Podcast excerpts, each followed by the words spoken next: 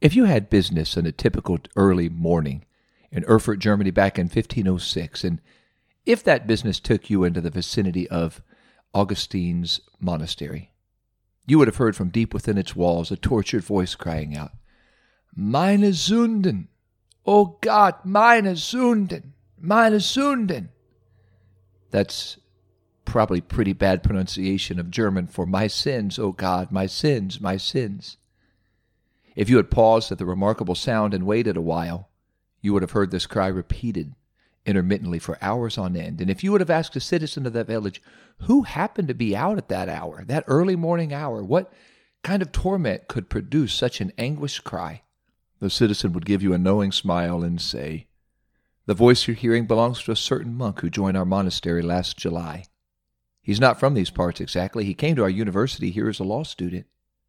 But early last July, it seems he got caught in a thunderstorm in an open field. The local monks, you know how they talk, say that bars of lightning imprisoned him all around. And I guess an experience like that might make you rethink your life. Well, being at the mercy of heaven, he fell to the ground, apparently, and vowed if God delivered him from this storm, he'd give the rest of his life to meine Sünden, ah, there he goes again. Listen. Oh God, meine Sünden, meine Sünden. It, it's like this night and day. I don't think he slept through one night since. Trouble is, neither has anybody else around here. He howls like this all night and deep into the morning, crying and crying. But if you had visited Erfurt again five years or so later, that voice was no longer to be heard there or anywhere. He was assigned the job of teaching the book of Psalms and Romans to young students. And somewhere in the course of preparing for his lectures, he discovered the grace and forgiveness of God.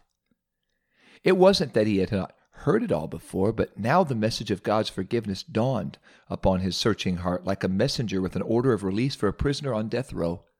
The grace of God made its way down to the lowest chambers of his heart and threw open the door. How precious did that grace appear the hour I first believed. This man was Martin Luther. Thereafter, the words of the ancient psalmist were never far from his speech. He cried out from Psalm 32, verse 1 Blessed is he whose transgression is forgiven, whose sin is covered. As Martin Luther's example attests, God's plan begins with conviction. The contrite heart becomes an obedient heart. And we see this conviction ministry in the ministry of John the Baptist. And we're going to take a deep look at that right after this.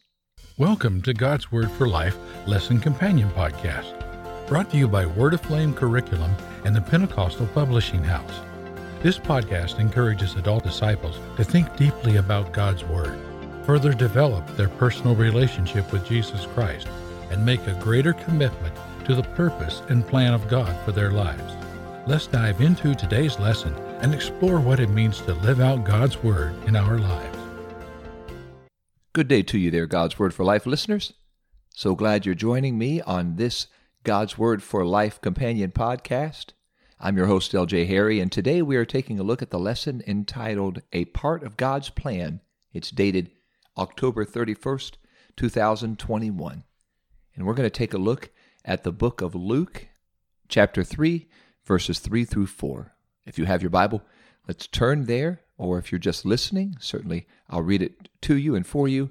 But if you have your companion student guide, please turn to October 31st, 2021, a part of God's plan, Luke chapter 3. Verse 3 reads And he came into all the country about Jordan, preaching the baptism of repentance for the remission of sins as it is written in the book of the words Isaiah the prophet, saying, The voice of one crying in the wilderness, Prepare ye the way of the Lord, make his paths straight. God's work was at work in John the Baptist's life. It begins with a sense of one's sinfulness and their need for salvation. Until we become aware of our need for God, we will not be open to his work in our lives. John the Baptist's work began with the sinlessness of God and the forgiveness of God, but the sinfulness of man. His preaching stirred those who came to the wilderness to hear him. Hearts once again longed for the promised Messiah as John prepared the way of the Lord. The only way to know what it feels like to experience grace is to know we need to experience grace. So John preached repentance and baptism, and those who heard him preach were convicted, and they obediently submitted to the will of God into the waters of baptism. Luke 3 tells us John came from the country about Jordan, and he was preaching baptism. And he was preaching baptism of repentance for the remission of sins. And many of the people there turned to God.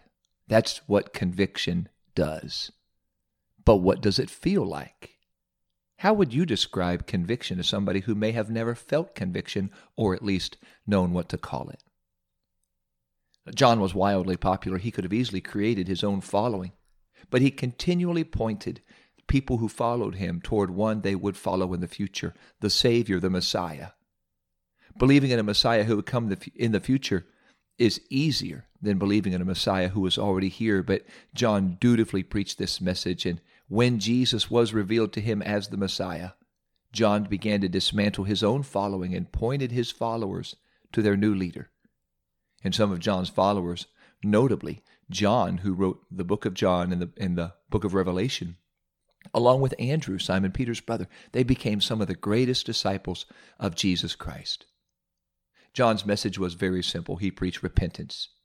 His method was very simple. He baptized those who believed and repented, and he humbly took the focus off himself.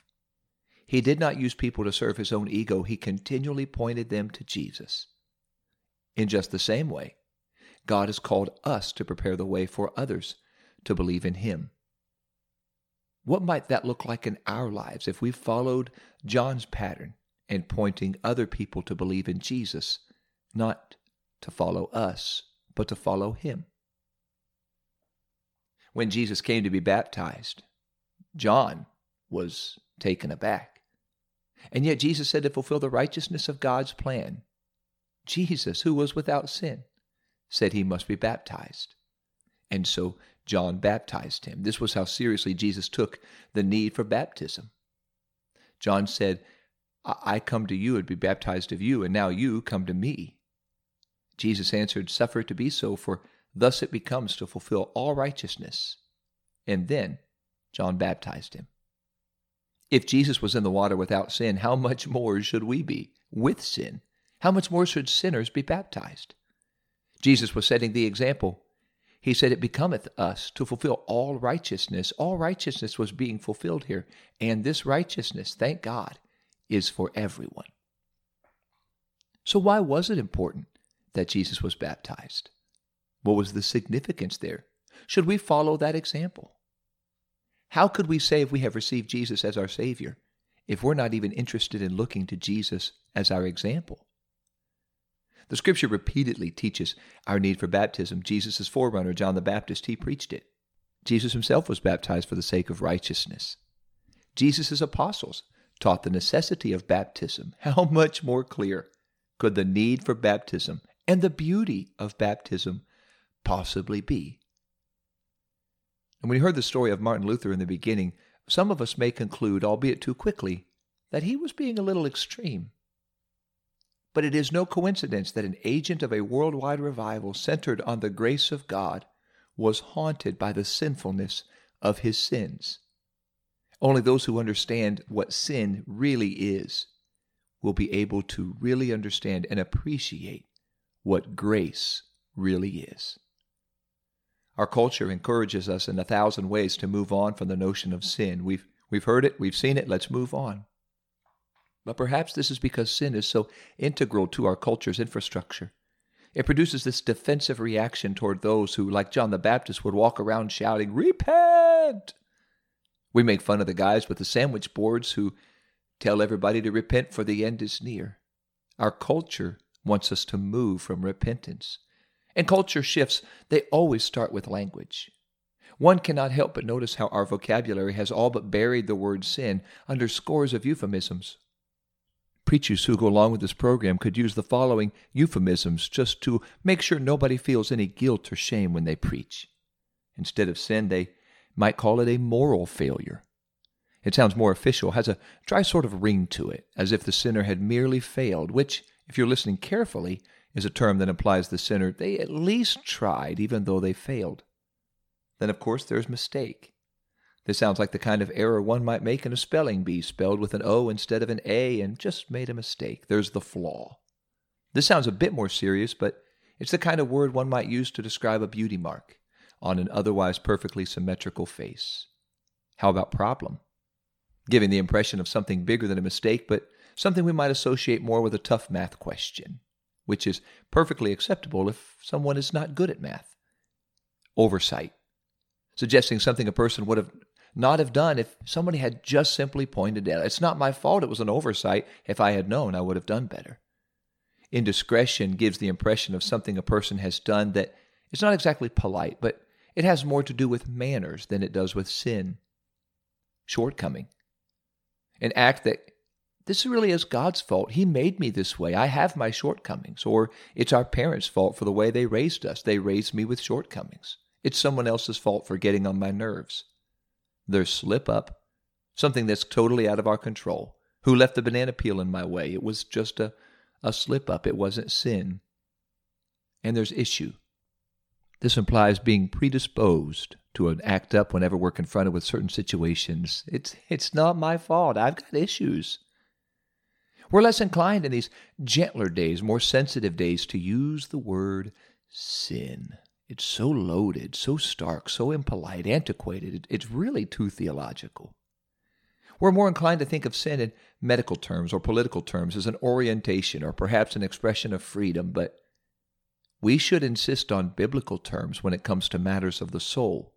And here are the words Scripture uses to relate to sin iniquity, trespass, transgression, guilt, disobedience, unrighteousness, wickedness, evil, shame, fault, ungodliness.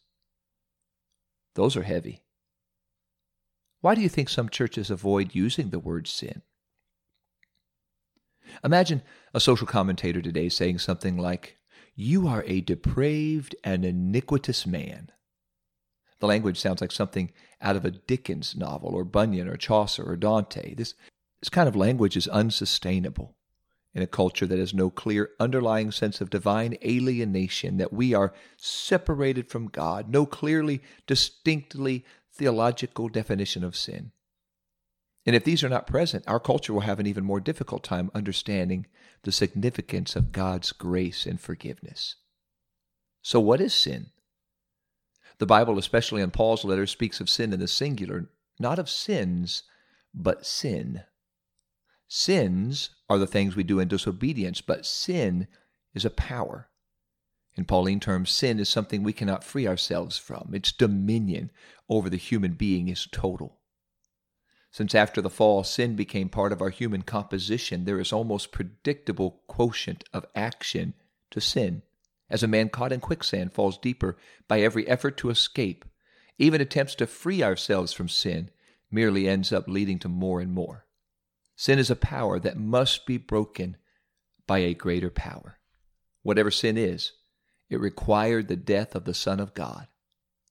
It is so fundamentally awful that on the very night Jesus acted to save humanity, the evangelists who wrote Scripture wrote Jesus took some bread and blessed it then he broke it in pieces and gave it to the disciples, saying, Take this and eat it, for this is my body.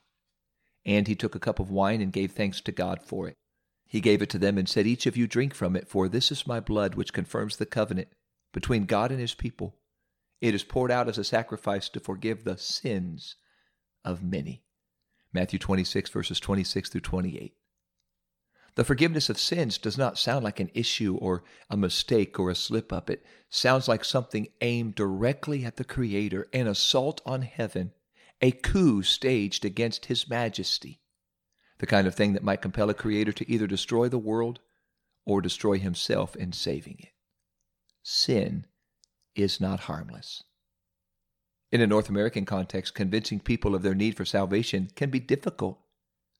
Even the cross itself has become an object of such familiarity, just another symbol along all the other religious icons. But we must break through the familiarity. There is no more fitting summary of what the cross meant in the first century than to repeat Dietrich Bonhoeffer's observation that at Calvary, God let himself be pushed out of the world and onto the cross.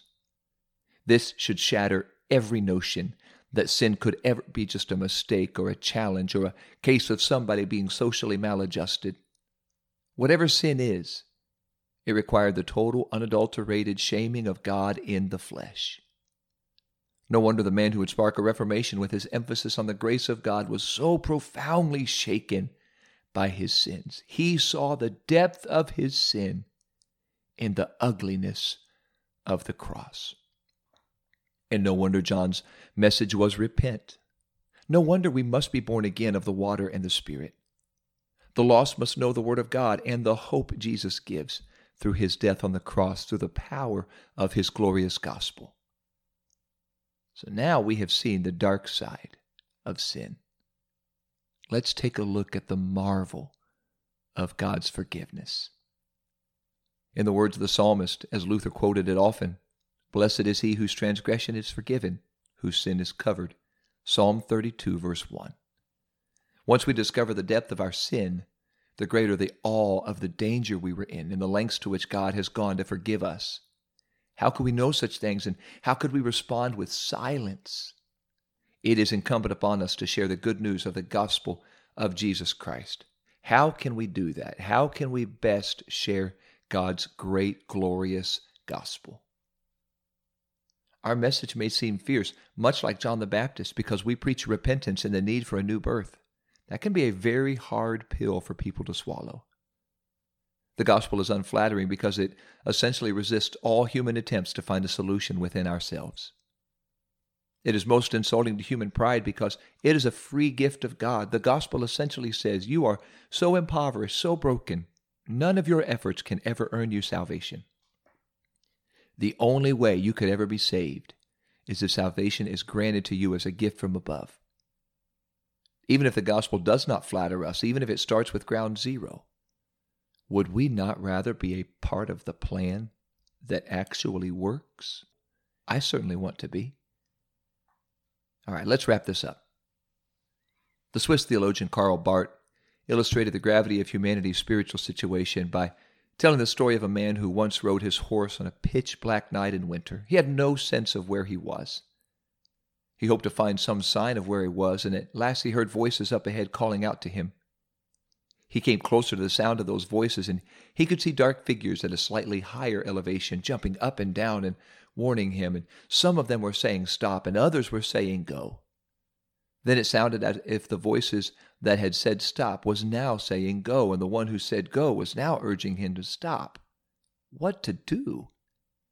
He quickened his horse's pace until he came where the voices were, and one of the figures who called out when he came by reached out his hand, grabbed the horse's bridle, and pulled the horse and rider violently to where the others were. The man got off his horse and looked closely at the figures. They were men from a nearby village, and one of them asked, Don't you know where you are? And he said, No, I'm afraid I've lost my way. We could hear someone riding off in the distance, but by the time we could see you, it was too late. Well, too late for what? One of the other figures said. I guess you really didn't know, but you've been riding for at least the last mile over Lake Constance. I have? Yes. All right, I, I didn't know that. I couldn't see. Is the lake not frozen? A third voice answered, No. The ice is only two inches thick in most places, and most places have no ice cover at all. The lake is deep and cold. You are in mortal danger every single step. The rider's knees weakened under a strange burden of both joy and horror. He wept as he ran to the nearest figure and collapsed. This, Barth used to say, is our situation. We were in the greatest danger, but we hardly knew it. Human beings are capable of moving with ease through life, not quite knowing they tread upon a surface so thin it can hardly hold their weight, and just beneath it is certain death. But once they truly hear the gospel and rightly respond to it, they will know both the terror they escaped and the unparalleled joy of being forgiven. The psalmist was right, and Luther was to quote him. Blessed is he whose transgression is forgiven, whose sin is covered. Thank God for his amazing grace. Let's take a moment right now to pray and praise and thank God for his grace. And maybe you have never heard the gospel, but now you know Jesus Christ came. God himself came in flesh to save us from our sins, to offer his life for us. so we would not be lost. This is a perfect opportunity to respond to the gospel through repentance, through baptism in the name of Jesus Christ, to have His name applied to your life, and then also to be filled with the gift of His Holy Spirit and be made more and more like Him every day. Lord, I love you and I thank you for your grace. I am a wretched sinner, and yet you are gracious beyond anything I deserve. Thank you for your mercy and grace and your forgiveness. I praise you and I pray for anyone listening to this episode that if they have never experienced the grace of God, you would reached with grace and forgiveness and mercy and draw them close to you. Send conviction today to convict them of the wrongs when they're doing wrong and what they're doing wrong so they can repent and you can forgive them. Lead them to baptism. Lead them to a place where they'll receive the gift of your Holy Spirit. Do these wondrous works, I pray, God, according to your wondrous grace. We give thanks and praise to you in the name of Jesus Christ. Amen. Thank you for tuning in to God's Word for Life. I hope this episode's been a blessing to you. Be sure to click subscribe so you'll know every time a new episode drops and you can continue to learn right along with us. If you would like to pick up a copy of the companion student guide that will help you as you follow along God's Word for Life, go to godswordforlife.faith. That link is there in the show notes, and you'll be able to see exactly the lesson we're learning as you follow along with us. And be sure to share this episode, this podcast, with somebody who you believe could be blessed and helped by it. I hope God's Word for Life is helping you to draw closer to Jesus and learn more about His marvelous, glorious grace. If you are a teacher in your local church and you would like to learn how to be a better teacher in your local church, join us for our Formed Conference teacher training. You can register at formed.upci.org. It's virtual, so it's online. You can be a part of it from wherever you are. It is on November the 6th, 2021. If you'd like more information or to register, go to formed.upci.org.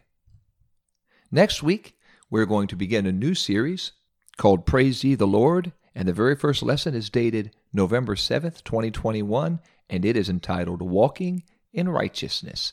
We're going to start right there at Psalm 1. I look forward to sharing that with you next week, and always look forward to learning and living out God's Word for life. Thank you for listening to God's Word for Life Lesson Companion Podcast, where together we explore what it means to live out God's Word in our lives. If you haven't yet, make sure to subscribe to this podcast. And if you are looking for other Bible study tools and resources to encourage you in your walk with God, visit us today at PentecostalPublishing.com.